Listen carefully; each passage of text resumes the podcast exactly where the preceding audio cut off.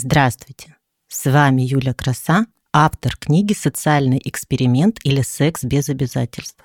Я хочу поговорить с вами о теневой стороне личности, табуированных темах и тайных, порой подавляемых сексуальных желаниях и фантазиях. Вы услышите множество тайн моих личных и моих гостей, а взамен вы отдадите мне свое время и внимание. Сегодня у меня в гостях Елена, наша постоянная слушательница. Лена, здравствуй. Привет. Тема нашей встречи про разницу в возрасте. Поговорим о том, как это, когда у тебя молодой любовник. Это прекрасно. Расскажи, пожалуйста, историю своего романа с молодым человеком. Хороший какой вопрос. На самом деле возраст сейчас не играет большого значения. Всем давно известно, что женщины за 40 порой выглядят лучше, чем 25-летние. И когда мы знакомимся, когда знакомится мужчина, женщина, мне кажется, сейчас не возникает первым такой вопрос, сколько тебе лет. Ну, просто познакомились мужчина и женщина, а потом уже как-то в ходе общения, наверное, такой вопрос возникает, но я своего возраста никогда не стеснялась и с гордостью всегда говорю, сколько мне лет.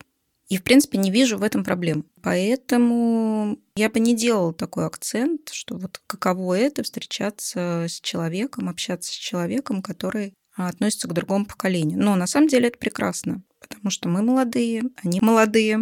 Главное, чтобы были одинаковые интересы. Елена, скажи, пожалуйста, сколько тебе сейчас лет и сколько ему лет, и какая, соответственно, у вас разница в возрасте? Мне 46, ему 34, и у нас замечательная разница в 12 лет. Наверняка масса плюсов. Можешь поделиться несколькими самыми значимыми?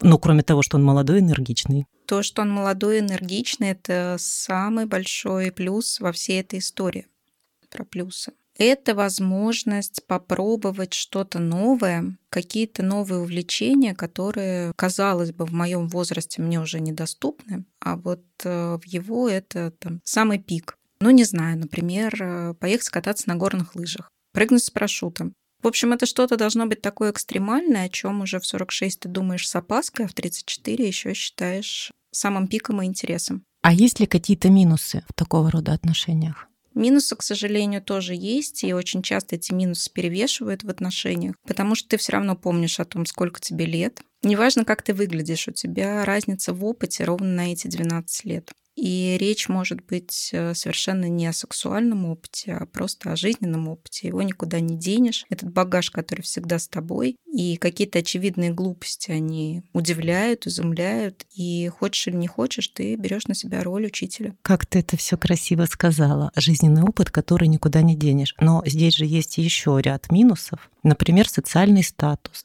финансовое благосостояние или трудности какие-то именно в силу его молодого возраста, назовем это так. Давай об этом немножко. Давай. На самом деле в понятие жизненный опыт я, в принципе, вкладывала вот эти не очень красивые слова про разницу в финансовом благосостоянии, про какую-то социальную разницу. Когда ты начинаешь такие отношения, ты же не думаешь о том, что это будет надолго. Ну, давайте говорить честно. То есть, как обычно это происходит? Люди знакомятся и часто хотят просто отношений без обязательств. Все мы хотим э, получить какое-то удовольствие в этой жизни, какие-то новые чувства, новые возможности, не стоит речь о том, что это будет что-то серьезное. Собственно, мы так и начали свои отношения, мы договорились о том, что попробуем без обязательств. Но, к сожалению, для женщин отношения без обязательств — это фантазия и фантастика. Не бывает такого. Женщины так устроены, что у них все строится и рождается на чувствах. И рано или поздно либо ты с этим человеком перестаешь общаться, либо ты хочешь чего-то более серьезного. А более серьезное — это кто-то в паре должен соответствовать другому по своему социальному уровню, уровню, по финансовому благосостоянию и, в принципе, по качеству жизни. Ну, я, например, не готова снизить планку того, как я сейчас живу. Соответственно, я буду тянуть мужчину, растить его, ну, чтобы хотя бы он приблизился к тому качеству жизни, которое я имею. Конечно, это приводит к тому, что ты вкладываешься в этого мужчину, ты пытаешься помочь построить его жизненный путь, пытаешься помочь ему в карьере. Это вот те грабли, на которые я наступила, Больно ударилась, но пока не уверена, что не наступлю вновь. И, конечно, это финансовая помощь тоже.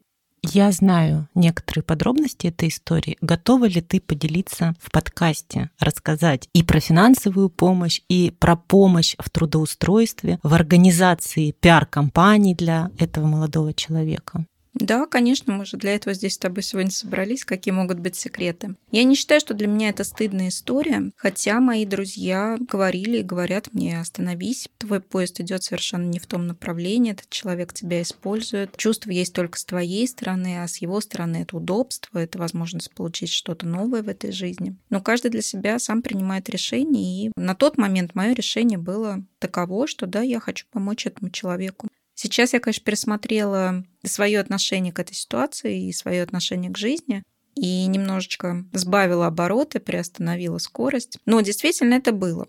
Действительно, я хотела помочь этому человеку. Я увидела в нем э, не просто какую-то сексуальную игрушку для удовлетворения своих потребностей. Мне показалось, что этот человек мыслит, э, что у него действительно высокие цели. Просто, может быть, в силу возраста, может быть, в силу социального какого-то его положения, в силу отсутствия опыта у него не получается. У меня есть все ресурсы, почему я не могу помочь человеку, которого я люблю прекрасную шутку недавно слышала. Ну, она такая грубоватая, конечно, но все равно ее скажу. Он был один из тех людей, который говорил проститутке «я тебя люблю». Вот это очень похоже на мою историю. Что ты хочешь услышать, Юля? Конкретно сколько денег я вложила? Ну, конечно, во сколько тебе обошлась игрушка? Очень дорого. Это растяжимое понятие. Бентли можно купить? Слава богу, нет. Ну, да, я говорю, что это очень дорого, это опыт, за который я заплатила дорого но эти деньги у меня были, есть. То есть я не на последние деньги устраивала себе такое развлечение. Но я считаю, что вложенная мною сумма, она неадекватна полученному мною результату. Назовешь цифру? А, я не считала, но думаю, что около миллиона. Рублей? Да. Сколько вы были вместе? Мы были вместе год. По моей инициативе мы прекратили отношения. Но какие-то вялотекущие у нас попытки продолжения общения, они есть, они существуют. Ну, финальную точку я поставила ровно через год. Елена, скажи, пожалуйста, по чьей вообще инициативе мужчина, молодой, красивый, сексуальный, переходит в разряд содержантов? Ну или альфонсов, если так уж совсем вещи называть своими именами. Это очень сложный вопрос. Я долго перебирала в уме вообще, как это все произошло. В моей картине мира это произошло по моей вине. Я предложила, я придумала, я стала обо всем договариваться. То есть вот первоначально не было у него такого посыла. Да, были жалобы, как мне тяжело в этой жизни, и там, как хочется чего-то добиться, но ничего не получается, кругом одни враги. Но вот конкретного потребительства вначале не было. Так кажется мне, так кажется моей истории. А друзья мои говорят совершенно обратно. Они говорят, что все было с первой секунды понятно. Просто у меня были закрыты глаза, возможно, от какой-то влюбленности. Но в любом случае я виню себя. Через какое время после начала ваших отношений ты предложила свою помощь, в том числе и финансовую? Финансовую помощь я, к сожалению, предложила сразу, буквально через два месяца. А помощь в части организации карьеры, наверное, это произошло месяца через четыре. И я упорно вела его к определенной нарисованной мной же цели. Мне казалось, что мы ее согласовали и вот э, шли в одном направлении. Ну, как показала практика, это совершенно не так. Как ты знаешь, я очень хорошо считаю, и по факту удовольствие тебе обходилось всего лишь в 100 тысяч в месяц. Это же ведь того стоило?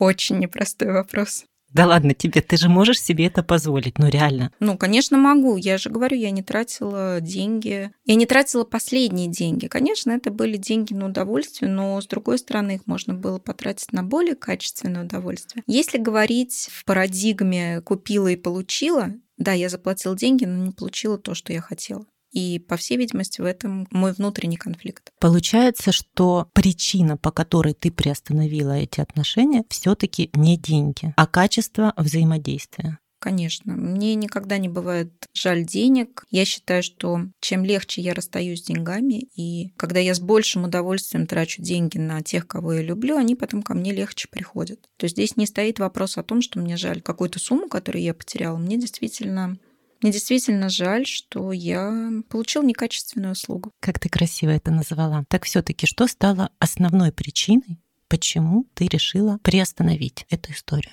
Причин много. Я не знаю, как выделить основную. В первую очередь мне надоело доказывать, что я лучшая. То есть это были такие соревновательные отношения. К сожалению, от мужчина состоял в отношениях не только со мной, я об этом знала с самого первого дня, но поскольку у нас была с ним договоренность, что это отношения без обязательств, меня это не сильно трогало. Когда появились обязательства, я, естественно, стала предъявлять претензии. И в какой-то момент я поняла, что я нахожусь в отношениях не с ним, а с его женщинами. И это стало основной причиной, по которой я их прекратила. То есть там даже была не одна женщина, у вас прям целый соревновательный какой-то забег был. Да, это не одна женщина. Но так получилось, что о существовании всех знаю я, а вот о моем существовании они не знают. Не знаю, повезло мне или нет, но моя интуиция и моя внимательность к деталям, возможно, она и сыграла какую-то не очень хорошую роль во всей этой истории. То есть можно было, наверное, ничего не замечать, ничего не знать и получать какие-то кратковременные удовольствия.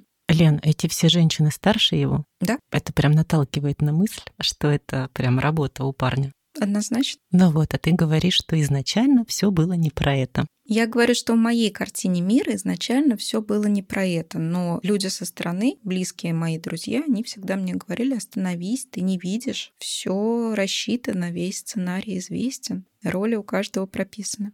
Оглядываясь назад, что бы ты сделала по-другому? Я не уверена, что не наступлю на эти грабли еще раз. То есть я не уверена, что эти грабли больно стукнули меня по лбу. Так, слегка, слегка пошатнули мою уверенность в этом мире.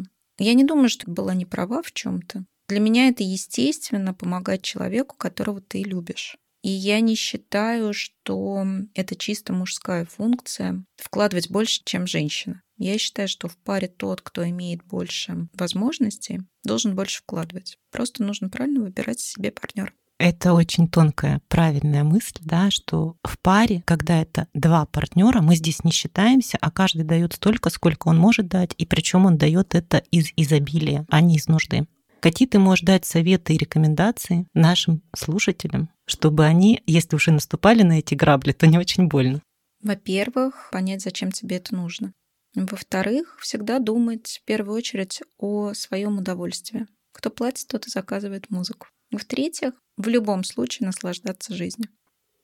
Лена, спасибо, что поделилась с нами своей откровенной историей. Подводя итоги, можем сказать, что молодой любовник — это прекрасно, но нужно не выключать голову и считать вложенные в него активы. Спасибо, что пригласила.